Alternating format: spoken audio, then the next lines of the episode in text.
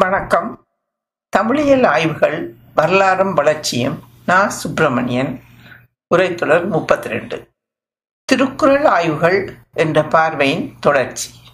திருக்குறள் தொடர்பாக நிகழ்ந்துள்ள ஆய்வுகள் பற்றிய கடந்த 4 கட்டுரைகளிலே அவ்வாக்கத்தின் மூல பாடநிலை, அவ்வாக்கமானது தமிழ் மரபிலே பெற்று வந்த கவனிப்பும் கணிப்புகளும், அவ்வாக்கத்தை பேணும் நிலைகளில் முன்வைக்கப்பட்ட பல்வகை பார்வைகள் மற்றும் திருக்குறள் அறிவின் ஊற்று என்ற பேராசிரியர் டாக்டர் அரங்கராமலிங்கம் அவர்களின் கட்டுரையாக்கம் ஆகியன பற்றிய அவதானிப்புகள் முன்வைக்கப்பட்டன. அடுத்து இங்கு 2 விடயங்கள் கவனத்துக்கு இட்டு வரப்பட உள்ளன.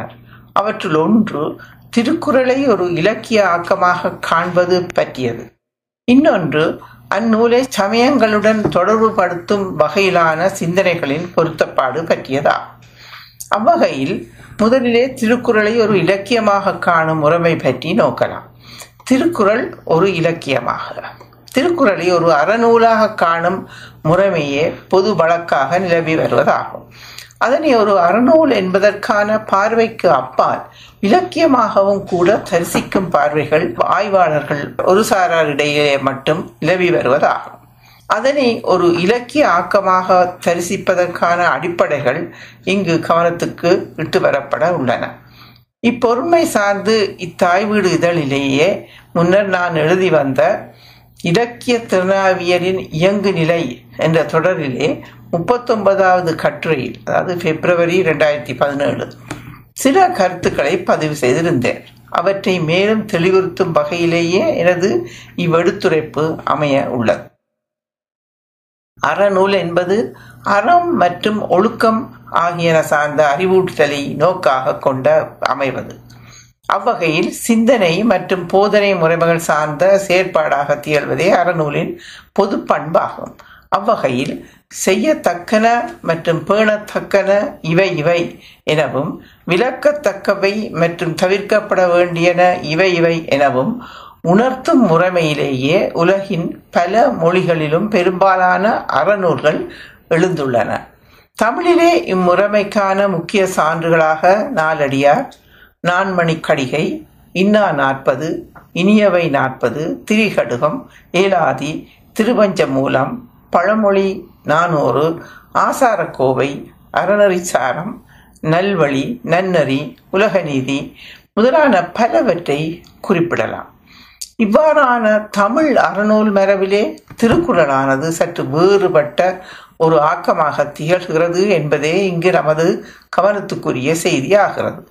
அது செய்யத்தக்கவை மற்றும் விலக்கத்தக்கவை இவை என நேரடியாகவே கூறுவதோடு மட்டும் அமையாமல் அவற்றை வாழ்வியல் அனுபவங்களுக்கு மிக நெருக்கமாக இட்டு வரவும் முயன்றுள்ளது. அவ்வகையில் அதன் குரட்பாக்கள் சில இலக்கியம் என்ற கணிப்புக்கும் உரியனவாகின்றன. அது மட்டுமன்றி அதன் கட்டமைப்பிலே ஒரு பகுதியான காமத்துப்பால் என்ற பெரும் பகுதியை உள்ளனவாகிய 250 குறள்களும் அற ஒழுக்க போதனை என்ற வரையறைக்குள் வராதவை என்பதும் இங்கு குறிப்பிடுவது அவசியமாகிறது. இந்த 3வது பால் தவிர அறத்துப்பால் மற்றும் பொருட்பால் என்ற தலைப்பிலான பெரும் பகுதிகளில் அமைந்த 1080 குறள்களே திருக்குறளை ஒரு அறநூலாக காட்டி நிற்பன என்பது நிறைவேற்ற வேண்டிய செய்தியாகும்.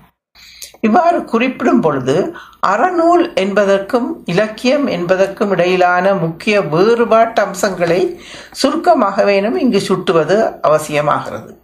அறநூலானது அறிவூட்டுதலை மட்டுமே நோக்காக கொண்டது.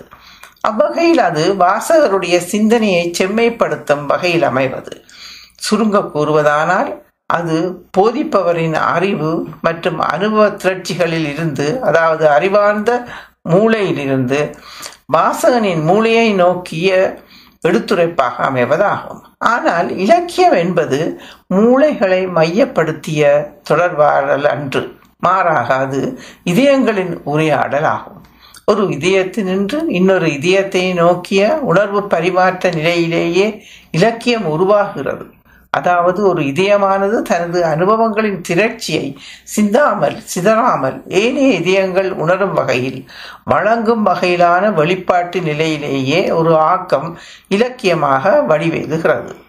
அறநூலுக்கும் இலக்கியத்துக்கும் உள்ள வேறுபாட்டு அம்சங்கள் தொடர்பான விளக்கத்திற்கு இச்சுருக்க குறிப்பே போதுமானதென கருதுகிறேன்.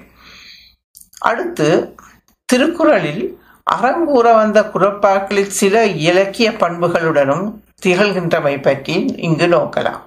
இவ்வகையில் பின்வரும் 3 குறள்கள் கவனத்துக்கிட்டு வரப்பட உள்ளன. அமிழ்தினும் ஆற்ற இனிதே தம்மக்கள் சிறுகை அளாவிய கூழ். குறள் 64. இன்றும் வருவது கொல்லோ நெருநலும் கொன்றது போலும் நிரப்பு. குறள் 1048. இறந்தும் உயிர் வாழ்தல் வேண்டின் பறந்து கெடுக உலகியற்றியான். குறள் 1062. இக்குறள்கள் முறையே புதல்வரை பெறுதல், நல்குறவு, இரவச்சம் ஆகிய அதிகாரங்களில் இடம்பெறுவன. இவற்றுள் முதற் குறளானது பிள்ளை செல்வங்களால் திளைக்கும் பெற்றோரின் அனுபவ பதிவாக திகழ்கின்றமை வெளிப்படை. நமது குழந்தைகள் சிறுகைகளால் அளாவியுண்ட உணவுகளில் அவர்கள் அருந்தியவை போக மீதியமிருந்தவற்றை சுவைத்து மகிழும் தாய் தந்தையரை இக்குறளில் நாம் தரிசிக்கிறோம். தமிழ் மரபிலே பிள்ளை செல்வங்கள் சார்ந்த இத்தகைய அனுபவ நிலைகளை திருக்குறளுக்கு முற்பட்ட புறநானூறு தொகுப்பிலும் கூட தரிசிக்க முடிகிறது. குறுகுறு நடந்து சிறுகை நீட்டி இட்டும் தொட்டும் கவ்வியும் துளர்ந்தும் நெய்யுடை அடிசில் மெய்பட விதிர்த்தும் மயக்குறும் மக்களை எல்லோர்க்கும் பயக்குறை இல்லை தாம் வாழும் நாளே. புறநானூறு 188. என அமைந்த மேற்படி கவிக்குறள் பாண்டியன் அறிவுடை நம்பி என்ற கவிஞருடையதாகும். மேற்படி கவிஞனின் உணர்வு நிலைகள் அடுத்த தலைமுறைகளிலும் தொடர்ந்துள்ள வரலாற்றையை மேற்கூட்டிய முதற்குறள் நமக்கு அடையாளம் காட்டி நிற்கின்றமை உய்த்துணரக்கூடியதே ஆகும். ஏனைய இரு குறள்களும் வறுமையின் கொடுமை பற்றிய அனுபவ பதிவுகளாக மேற்படி 2ஆம் குறள் பசித்துயரால் துவண்ட ஒரு ஏழையின் அவல நிலையின் தரிசனமாகும். பசித்துயரால் நான் நேற்று துவண்டு செத்து கொண்டிருந்தேன், இன்றும் கூட நான் அத்தகைய துயரை அனுபவிக்க வேண்டி வருமோ என அவ்வேளை துவண்டு துடிப்பதை இது நமது கண் முன்னிட்டு வருகிறது. 3ஆம் குறள் பசித்துயரத்தின் துடிப்பன்று, அதற்கும் அப்பாலான ஒரு நிலையில் வீறு கொண்டெழும் மனக்குமுறலின் வெளிப்பாடாகும். பசி காரணமாக ஒருவர் பிச்சையை ஏற்றுத்தான் வாழ வேண்டும் என்ற நிலை இந்த உலகில் இருக்குமானால் இவ்வுலகை படைத்த இறைவனே கூட கெட்டலைந்து திரியட்டும் என ஒரு ஏழை இறைவனுக்கே சாபமிடும் காட்சி இங்கு நமது கண்முன் வருகிறது. இதிலே வள்ளுவன் ஒரு அறிவியலாளன் என்ற ஒளிவட்டத்துக்கு அப்பால் சராசரி மானிடனாக நமது அருகில் வந்து நிற்பதை, எனது இதயத்தை தொடுவதை தெளிவாகவே உணர்கிறோம். இக்குறளை வாசிக்கும் போது தனியொருவனுக்கு உணவில்லை எனில் இச்சகத்தினை அழித்திடுவோம் என்ற மகாகவி பாரதியின் ஆவேச வரிகள் நினைவில் வருவதை தவிர்க்க முடியாது. இக்குறளிலே உலகீற்றியான் என்ற சொல்லானது சட்டங்களை இயற்றி நாடாளுபவனாகிய வேந்தனையை சுற்றி நிற்பது என்ற கருத்தும் உள்ளது. மேற்படி முதலாவது குறளானது குடும்ப வாழ்வின் முக்கிய பேறாக அமைவது குழந்தை பேறு என்பதை உணர்த்தும் வகையில் அமைந்தது. அவ்வகையில் இல்லறம் தரக்கூடிய மனநிறைவை சுட்டி உணர்த்துவதாகும். ஏனைய இரு குறள்களும் வறுமையின் கொடுமையை, குறிப்பாக பசித்துயரால் ஏற்படும் சமூக அவலங்களை போக்க வேண்டும் என்பதான அறம் சார்ந்த சீற்றத்தின் வெளிப்பாடுகளாகும். இவ்விரு குறள்களிலும் அற உணர்வானது போதனை நிலையை கடந்து செயலூக்கத்துக்கான உணர்வெழுச்சியை தூண்டும் வகையிலும் அமைந்துள்ளவை வெளிப்படை. அடுத்து காமத்துப்பால் என்ற பகுதி ஒரு இலக்கியமாக திகழ்கின்றமை பற்றி நோக்குவோம். இங்கே பரிமேலழகர் உரையுடனான விளக்கம் சார்ந்தே எனது இப்பார்வை முன்வைக்கப்படுகிறது. காமத்துப்பால் என்ற தலைப்பில் அமைந்த உள்ள 25 அதிகாரங்களும், அதாவது 250 குறள்களும் தமிழரின் தொன்மையான இலக்கிய மரபு சார்ந்ததாகும். அம்மரபின் ஒரு பகுதியான அகத்தினை சார்ந்த இலக்கிய ஆக்கம் இது. சங்ககால அகத்தினை பாடல்கள் என நமக்கு கிடைப்பவை திருமணத்துக்கு முற்பட்ட காதல் உறவுசார் உணர்வெழுச்சி எழுச்சிகளையும் மன வாழ்க்கையிலிருந்து தொடரும் கணவன் மனைவி உறவுசார் உணர்வு அம்சங்களையும் உள்ளடக்கங்களாக கொண்டவை என்பது பொதுவாக நாம் அறிந்த செய்திகளேயாம். குறுந்தொகை, நற்றிணை, அகநானூறு, கலித்தொகை முதலான முக்கிய சங்கத்தொகை நூல்களில் தனித்தனி பாடல்களின் ஊடாக வெளிப்பட்டிருந்த மேற்படி உணர்வம்சங்கள் பின்னாளில் நாடக காட்சி போல ஒன்றன் பின் ஒன்றாக பொருத்தமுறை இணைக்கப்பட்டு வந்த ஒரு வரலாற்றின் ஒரு கட்டத்தையே திருக்குறளின் காமத்துப்பால் நமது தரிசனத்துக்கு முன்வைத்துள்ளது. அவ்வகையிலே 150 குறள்கள் கொண்ட இப்பகுதியானது பின்னாளில் உருவான கோவை என்ற சிற்றிலக்கிய வகையின் முன்னோடி முயற்சி என்பதான கணிப்புக்குரியதாகிறது. மேற்படி அவதானிப்பை தெளிவுறுத்தும் நோக்கில் மேலும் சில விளக்கங்கள் இங்கு அவசியமாகின்றன. சங்க அகப்பாடற் பரப்பை அவற்றின் உள்ளடக்க நிலைகள் சார்ந்து களவு, கற்பு என இரு வகைப்படுத்தி நோக்குவதே பண்டைய மரபாகும். களவு என்பது திருமணத்துக்கு முற்பட்ட காதல் உறவுசார் உணர்வெழுச்சிகளையும், கற்பு என்பது மன வாழ்க்கையிலிருந்து தொடரும் கணவன் மனைவி உறவுசார் உணர்வு அம்சங்களை குறிப்பனவாகும். இவ்வாறான வகைப்பாட்டு முறைமையே தொல்காப்பிய முதலிய பண்டைய இலக்கண நூல்கள் நமக்கு அறிய தருகின்றன. இங்கே நாம் நோக்கும் திருக்குறளின் காமத்துப்பால் பகுதியும் மேச்சுட்டிய களவு மற்றும் கற்பு என்ற வகைமையிலேயே, அதாவது களவியல் மற்றும் கற்பியல் என்ற வகைப்பாட்டிலேயே பரிமேலழகரால் நமது பார்வைக்கு முன்வைக்கப்பட்டுள்ளது. அதிலே முதல் 8 அதிகாரங்களும் களவியலாகவும் பின்னைய 17 அதிகாரங்களும் கற்பியலாகவும் பயன்படுத்தப்பட்டு உள்ளன. இதனை நோக்கும்போது சங்க இலக்கியங்கள் தோன்ற படைப்பு முறைமையானது ஒரு புலமை மரபாக உறுதி பெற்று வந்த வரலாற்றின் ஒரு கட்டத்தையே காமத்துப்பா நமது தரிசனத்துக்கு முன்வைக்கிறது என்பதை உய்த்துணர முடிகிறது. இவ்வகையிலேயே காமத்துப்பால் என்ற பகுதியானது சங்க இலக்கிய மரபின் ஒரு பகுதியான அகத்திணை பாடல் மரபு சார்ந்து உருவான ஆக்கம் என்பதான கணிப்புக்குரியதாகிறது. காமத்துப்பால் இவ்வாறு அகப்பொருள் மரபு சார்ந்த ஆக்கமாக நாம் தரிசிக்கும் நிலையில் சங்க பாடல்களில் அகப்பொருள் வெளிப்படுத்தப்பட்ட முறைமைகளுக்கும் திருக்குறளானது அதனை எடுத்துரைத்துள்ள முறைமைக்கும் இடையிலான ஒரு முக்கிய வேறுபாட்டு அம்சத்தையும் கவனத்தில் கொள்வது அவசியமாகிறது. சங்க பாடல்களிலே அகத்தினை சித்தரிப்பானது பெரும்பாலும் தனித்தனி உணர்வு படிமங்களாக குறித்த சூழல் சார்ந்த உணர்வெழுச்சிகளின் வார்ப்புகளாக வெளிப்பட்டனவாகும். குறுந்தொகை, நற்றிணை, அகநானூறு, கலித்தொகை என்பனவாக மேலே நாம் நோக்கிய முக்கிய சங்கத்தொகை நூல்களில் நாம் காணும் நிலை இதுவே. இவற்றில் பாடல்கள் தனித்தனி உணர்வு சித்திரங்களாகவே பல்வேறு புலவர்களால் தனித்தனி சூழ்நிலைகளை மையப்படுத்தி பாடப்பட்டவை ஆகும். ஆனால் திருக்குறளின் காமத்துப்பால் புலப்படுத்தி நிற்கும் மேச்சுட்டியவாறான தனித்தனி உணர்வு படிமங்கள் ஒன்றன்மின் ஒன்றாக பொருத்தமுறை தொகுக்கப்பட்டவையாகும்.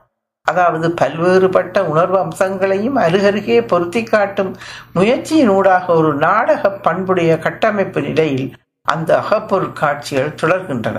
இங்கே அக்காட்சிகளை ஒரே புலவரே, அதாவது திருவள்ளுவரே மேற்கொள்கிறார். இவ்வாறான சேர்ப்பாங்கை தெளிவுறுத்தும் வகையில் மேலதிக விளக்கம் ஒன்றை முன்வைப்பது இங்கு அவசியமாகிறது. காமத்துப்பாலில் முதலாவது அதிகாரம் தகைய அணங்குறுத்தல் என்ற தலைப்புடையது என்பது அறிவோம்.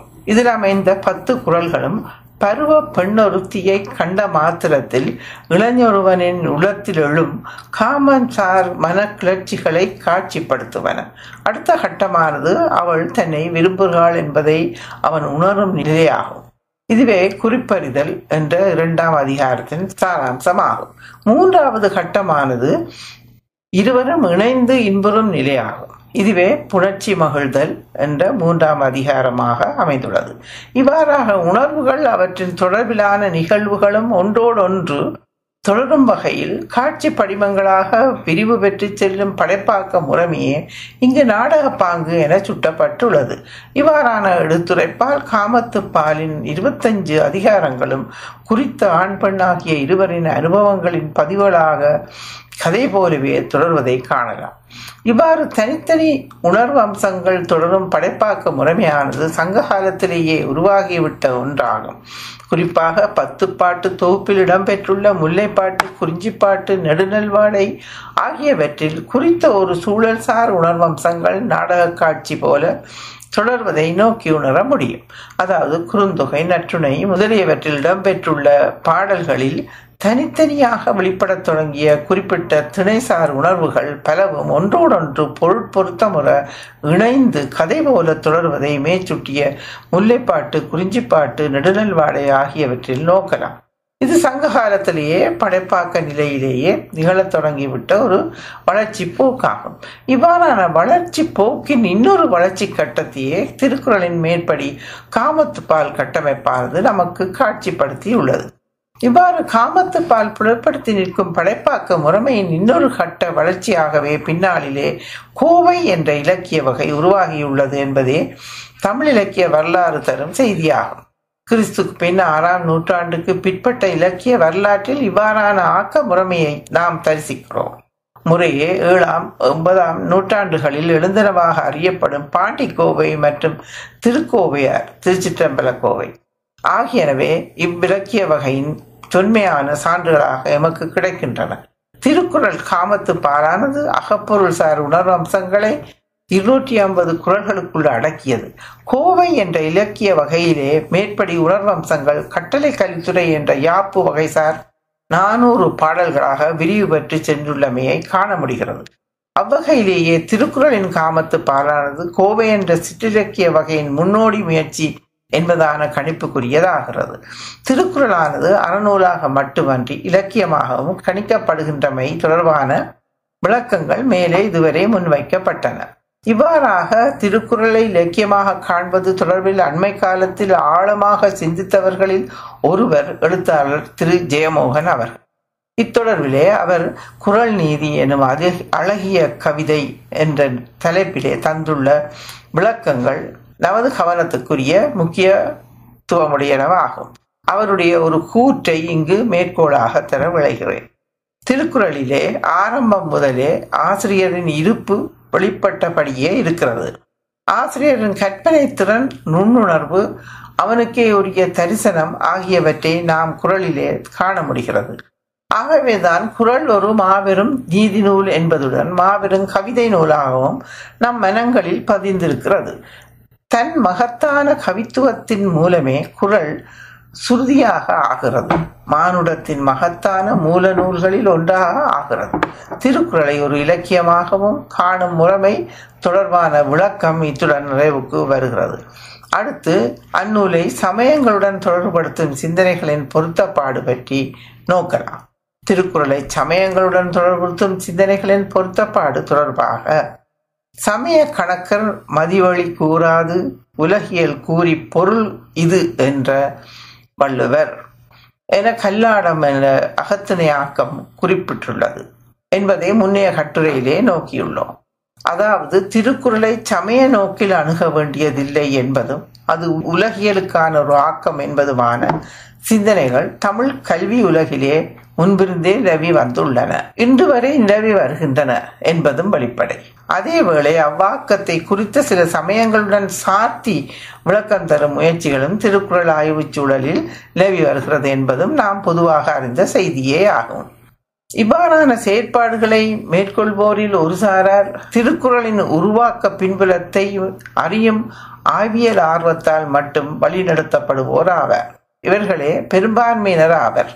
சிறுபான்மையரான இன்னொரு சாரார் திருக்குறளை தமது சமய தத்துவ சிந்தனைகளுக்கு மிக நெருக்கமாக இட்டு வரும் ஆர்வத்துடன் மட்டும் செயல்படுபவர்கள் ஆவர்.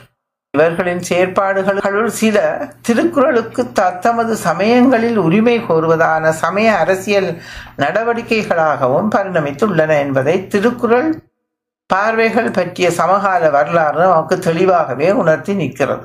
மேற்குவாறான பார்வைகள் மற்றும் இயங்கு நிலைகள் ஆகியவற்றின் பொருத்தப்பாடுகள் பற்றிய மதிப்பீட்டு நிலையிலான குறிப்பொன்றே இங்கு முன்வைக்கப்பட உள்ளது. 1993இல் நானும் எனது துறவியார் கௌசல்யாவும் இணைந்தெழுதிய இந்திய சிந்தனை வரவு என்ற நூலிலே கீதையும் குறளும் என்ற 2ஆம் இயலிலே திருக்குறளின் சமய சார்பு நிலை தொடர்பாக விரிவாகவே எடுத்துரைத்துள்ளோம். சில ஆண்டுகளின் முன் இத்தாய்வீடு இதழில் எழுதி வந்த இலக்கிய திறனாய்வியலின் இயங்கு நிலை என்ற தலைப்பிலான கட்டுரை தொடரிலே 35 முதல் 38 வரையான கட்டுரைகளில் மேற்படி விடயப்பரப்பு பற்றி ஆய்வு நிலையில் விரிவாகவே எடுத்துரைத்துள்ளேன். பார்க்க தாய்வீடு இதழ் 2016 அக்டோபர், நவம்பர், டிசம்பர் மற்றும் 2017 ஜனவரி வெளியீடுகள். எனவே இங்கு அவற்றை இக்கட்டுரை பொருண்மைக்கு ஏற்ற அளவுக்கு எடுத்து ஆழ்வதோடு புதிய வரவுகளான சில தகவல்களையும் இணைத்து பேச முற்படுகிறேன். மேற்சுட்டியவாறு திருக்குறளை சமயங்களுடன் தொடர்புறுத்தும் வகையிலான முயற்சிகளுள் இங்கு முதற் கவனத்துக்கு வருவன சமணம் மற்றும் பௌத்தம் ஆகிய சமயங்களுடன் அதனை தொடர்புறுத்தி நோக்கும் முயற்சிகளாகும். அதனை அடுத்து சைவம் மற்றும் வைணவம் ஆகியன அதனை தொடர்புறுத்தும் பார்வைகள் இங்கு கவனத்துக்கு வர உள்ளன.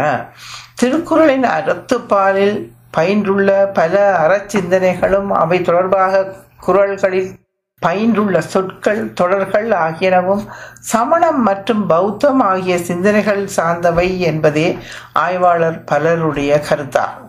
அவ்வதிகாரத்தில் இடம்பெறும் கொல்லாமை, இன்னா செய்யாமை ஆகிய அதிகாரங்களும் ஒழுக்க நிலைகள் தொடர்பான பல்வேறு கருத்துகளும் மேற்படி இரு சிந்தனை மரபுகளுடன் திருக்குறளை நெருக்கமாக இணைப்பனவாகும். குறிப்பாக புலால் உண்ணாமை என்ற அதிகாரம் திருக்குறளை சமணத்துக்கு மிக நெருக்கமாக இட்டு வருவது.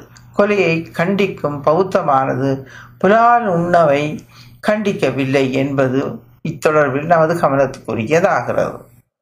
திருக்குறளின் கடவுள் வாழ்த்து என்ற தலைப்பிலான முதலாவது அதிகாரத்தின் குறள்களில் இடம்பெறும் ஆதி பகவன் என்ற சொல்லானது சமணத்தின் முதல் தீர்த்தங்கரர் எனப்படும் ஆதிநாதர் என்பாரையே குறிப்பது என்ற கருத்து உள்ளது. மேலும் அடுத்து வரும் குறள்களில் இடம்பெறுகின்றவையான பாலறிவன், மலர்மிசை ஏகினான், வேண்டுதல் வேண்டாமை இலான், பொறிவாயில் ஐந்தவித்தான், அறவாளி அந்தணன் முதலான சொற்களும் தொடர்களும் சமண தீர்த்தங்கரர்களுக்கு மட்டுமே பொருந்தக்கூடியவை என்பது ஆய்வாளர் பலருடைய கருத்தாகும். தீர்த்தங்கரர் என்ற சொல்லானது சமண மதத்தில் அரகர் எனப்படும் உயர்நிலை கணிப்பை எய்தியவர்களை குறிப்பதாகும். திருக்குறளை சமண சமயத்துடன் மிக நெருக்கமானதாக இனங்காட்டும் முக்கிய சான்றுகள் இவை என்பது வெளிப்படை. இவ்வாறான ஒப்புமை அம்சங்களின் அடிப்படையில் திருக்குறளை சமண நூலாகவே தரிசிக்கும் மரபொன்று தமிழ் சூழலில் வலுவாகவே உருவாகி நிலைத்துவிட்டது. இத்தொடர்பில் குறிப்பிடத்தக்க மேலும் ஒரு செய்தி, திருக்குறளை இயற்றியவர் ஒரு சமண ஆச்சாரியாரே என்பதாக நிலவி வரும் கர்த்தா. தமிழகத்தின் திருப்பாதிரி புரியூர் என்ற ஊரில் வாழ்ந்த குந்தாச்சாரியார் என்ற சமண துறவியால் இயற்றப்பட்டதே திருக்குறள் என்பதே அக்கருத்தாகும். எழுத்தாளர் திரு ஜெயமோகன் அவர்கள் இந்திய சிந்தனை மரபில் குறள் என்ற தலைப்பில் எழுதிய இக்கட்டுரையில் மேற்படி செய்தியை குறிப்பிட்டுள்ளதோடு இக்கருத்து விவாதிக்கப்பட வேண்டியது என்பதான தமது எண்ணத்தையும் பதிவு செய்துள்ளார். மேற்கண்டவாறு திருக்குறளை சமணரின் ஆக்கமாக கருதும் சிந்தனை தொடர்பாக அண்மையில் எமது கவனத்துக்கு வந்துள்ள நூலாக்கம் ஒன்று பற்றிய சில செய்திகளையும் இங்கு கவனத்துக்கு இட்டு வர விளைகிறேன். திருக்குறள் சமயம் என்ற தலைப்பிலான அந்நூலாக்கம் தமிழகத்தில் உள்ள சமண அறிஞர்களில் ஒருவரான பேராசிரியர் ஜே. ஸ்ரீ. சந்திரன் என்பவரால் எழுதப்பட்டதாகும். அந்நூல் திருக்குறளானது சமண சமய ஆக்கமே என்பதை அச்சமய மரபுசார் கோட்பாடுகளின் துணையுடன் விளக்கி உரைத்துள்ளது. அவ்வகையில் குறிப்பாக நாம் மேலே குறித்த குந்தாச்சாரியார் என்ற சமண துறவியின் கருத்துக்கள் சார்ந்தே திருக்குறளுக்கு அந்நூல் விளக்கம் தந்துள்ளது. அந்நூலில் சில பகுதிகள் நாம் முன்னைய இரு கட்டுரைகளில் நோக்கியதான திருக்குறள் களஞ்சியம் என்ற தொகுப்பின் 6வது தொகுதியில் பதிவாகியுள்ளன. அப்பகுதியில் இருந்து ஒரு பகுதி இங்கு எடுத்தாளப்படுகிறது. இது திருக்குறளின் அரண் வலியுறுத்தல் என்ற அதிகாரம் பற்றிய விளக்கமாகும்.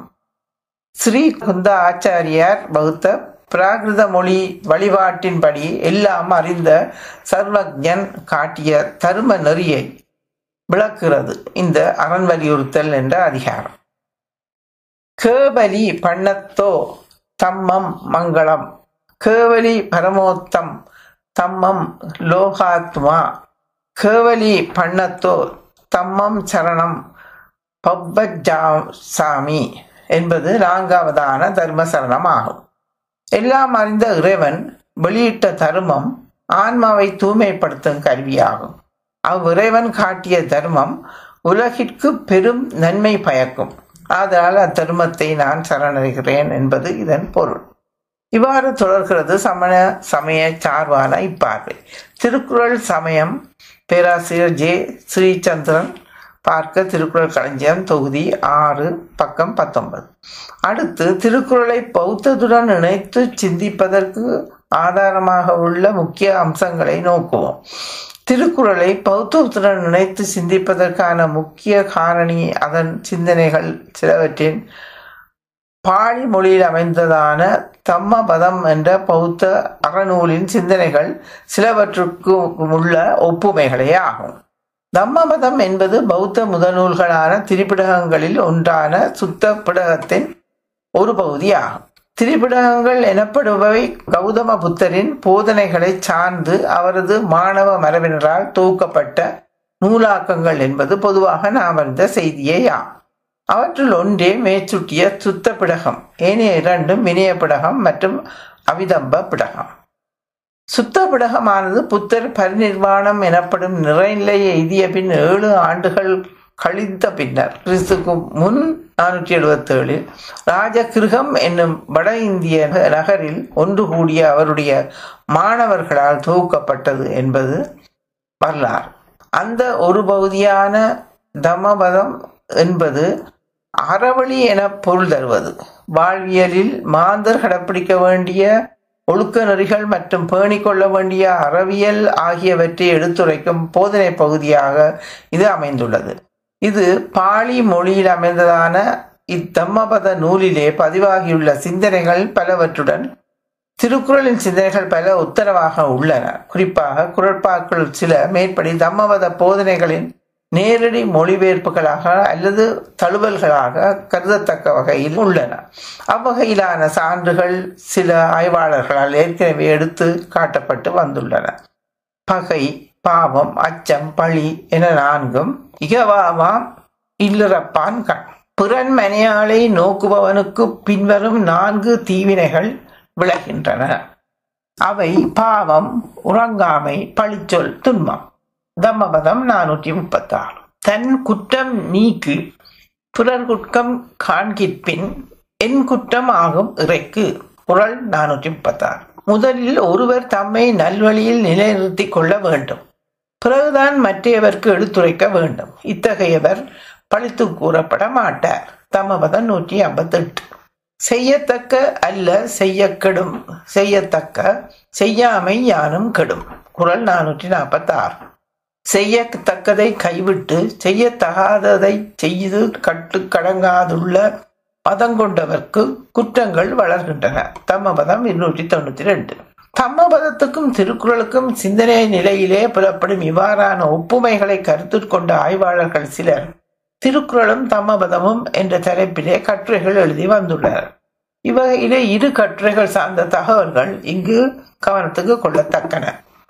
இவற்றுள் ஒன்று காலஞ்சென்ற தமிழ் பேராசிரியர் டாக்டர் சுபவாணிக்கம் அவர்களால் 1984 எழுதப்பட்டது. இந்திய பல்கலைக்கழக தமிழாசிரியர் மன்றத்தின் 16வது கருத்தரங்க ஆய்வுக்கோவை 1984. இன்னொன்று ஆய்வாளர் ராஜேஸ்வரி கோதண்டம் என்ற ஆய்வாளரால் 2015 எழுதப்பட்டதாகும். உங்கள் நூலகம் செப்டம்பர் 2015. ராஜேஸ்வரி அவர்கள் சில குறள்களின் பொருண்மைகளுடன் தம்மபதத்தின் பாலி மொழி ஸ்லோகங்கள் சிலவற்றின் பொன்மைகள் சில அம்சங்களில் ஒத்துள்ளமையை அடையாளம் காட்டியதுடன் அவை தொடர்பிலான சில சிந்தனைகளையும் முன்வைத்துள்ளார். அவ்வகையில் முக்கியமான சில ஒப்புமைகளை இங்கு நோக்கலாம். திருக்குறளின் அடக்கமுடைமை என்ற அதிகாரத்தில் இடம்பெற்றதான ஒருமையுள் ஆமை போல் 5 அடக்கல் ஆற்றின் எளிமையும் ஏமா புடைத்து குறள் 126 என்ற குறளானது புலனடக்கம் பற்றி பேசுவது. ஒருவர் குறித்த ஒரு பிறவியிலே தனது கண், காது, மூக்கு, நா மற்றும் உடல் என்பன சார்ந்த சுவை அனுபவங்களை கட்டுப்படுத்தும் வல்லமையை பெற்றுவிட்டாராயின் அவ்வாற்றலானது அவருக்கு 7 பிறவியிலும் பாதுகாப்பு தருவதாக அமையும் என்பது இக்குறளின் தெளிபொருள். இப்பொருண்மையானது தம்மபதத்தின் பிக்கு வர்க்கம் என்ற பகுதியின் முதலாம் பாடலுடன் ஒப்பு நோக்கத்தக்கதாக உள்ளது. அப்பாடல் சக்கு நா சங்க்ரோ சாது சங்கு சோதேன சங்வரோ காணேன சங்வரோ சாது சாது ஜிப்காய சஸ்வரோ இதன் பொருள், கண்ணை அடக்குவது நல்லது, காதை அடக்குவது நல்லது, மூக்கை அடக்குவது நல்லது, என்றும் உடம்பை அடக்குவது நல்லது, வாக்கை அடக்குவது நல்லது. எல்லாவற்றிலும் அடக்கமாக இருக்கிற பிக்குவானவர் எல்லா துன்பங்களிலிருந்தும் நீங்குகிறார். மேற்படி இரு சான்றுகளும் புலடக்கம் என்ற பண்பின் முக்கியத்துவத்தை எடுத்துரைப்பன என்பது வெளிப்படை. மேற்படி குரலிலே அவ்வம்சமானது துறவு நிலை சார்ந்த ஒரு அறவியலாளனுக்கு அமைந்திருக்க வேண்டியதாக எடுத்துரைக்கப்பட்டுள்ளது. தம்ம பதத்தின் இச்சுலோகமானது பௌத்த பிக்கு ஒருவருக்கு இருக்க வேண்டிய முக்கிய பண்பாக அதனை எடுத்துரைத்துள்ளது. இதுவே வேறுபாடு. திருக்குறளின் ஈத்தார் பெருமை என்ற அதிகாரத்தின் இறுதி குறள் அந்தனர் எனப்படுவோரின் பண்பை எடுத்துரைப்பது. அந்தனர் என்போர் அறவோர் மற்ற உயிர்க்கும் செந்தன்மை பூண்டொழுகலார் என்பது அக்குறள். அற உணர்வும் உயிர்களிடத்து இரக்கமும் உடையவர்களே அந்தனர் என்ற கணிப்புக்குரியவர் என்பது இதன் தெளிபொருள். திருக்குறளின் கூடா ஒழுக்கம் என்ற அதிகாரத்தின் இறுதி குறளானது அகத் தூய்மையை பேணாது புறத்தோற்ற நிலையில் மட்டும் வேஷங்கள் பூண்போர் மீதான விமர்சனம் ஆகும். அக்குறள் வருமாறு: மழித்தலும் நீட்டலும் வேண்டா உலகம் பழித்த ஒழித்து விடின். ஒருவர் உலகத்தால் பழிக்கப்படும் செயற்பாடுகளை தவிர்த்து வாழ முடிந்தாலே போதும். மாறாக அவர் நமது நிலைப்பாட்டை உணர்த்துவதற்காக தலையை மொட்டையடிப்பதற்கோ அல்லது அதில் சிகையை நீளமாக வளர்ப்பதற்கோ அவசியமில்லை என்பதே இக்குறளின் பொருளாகும். அதாவது, புறவேடங்கள் முக்கியமல்ல என்பதும் மாறாக அக நிலையான உணர்வு தூய்மையே முக்கியம் என்பதையுமே இக்குறள் உணர்த்தி நிற்கிறது. மேற்படி இரு குறள்களின் தொனிப்பொருள்களையும் இணைத்து பேசுவது போல அமைந்த ஒரு ஸ்லோகம் தம்ம பதத்தில் உள்ளது என்பதை ராஜேஸ்வரி அவர்கள் மேற்படி கட்டுரையில் எடுத்து காட்டியுள்ளார். தம்ம பதத்தின் பிராமண வர்க்கம் என்ற உட்பிரிவின் 11ஆம் பாடலே அது. அப்பாடல் வருமாறு: ந ஜடாஹி ந கொத்தேன ந ஜச்சா ஹோதி பிராமணோ யஹி ஹச்சத் தம்மோச லோசு சி சோ ச பிராஸ்மணோ. மேற்படி சுலோகத்தின் பொருள், மயிரை சடையாக வளர்த்திருப்பதினாலோ பிறப்பினாலோ கோத்திரத்தினாலோ ஒருவர் பிராமணர் ஆக மாட்டார். யாரிடத்தில் உண்மையும் தர்மமும் இருக்கிறதோ அவரே தூய்மையானவர், அவரே பிராமணர். இதிலே சிகையை வளர்த்தல் என்பதான புறத்தோற்ற நிலை விமர்சனத்துக்குள்ளாகிறது. அகநிலையான உண்மை சார்பும் அற உணர்வின் முக்கியத்துவமும் இங்கு வலியுறுத்தப்படுகிறது. சுலோக பொருண்மையை தழுவியனவாகவே மேலே நாம் நோக்கிய இரு குறள்களின் தொனி பொருண்மைகள் உள்ளமை தெளிவு.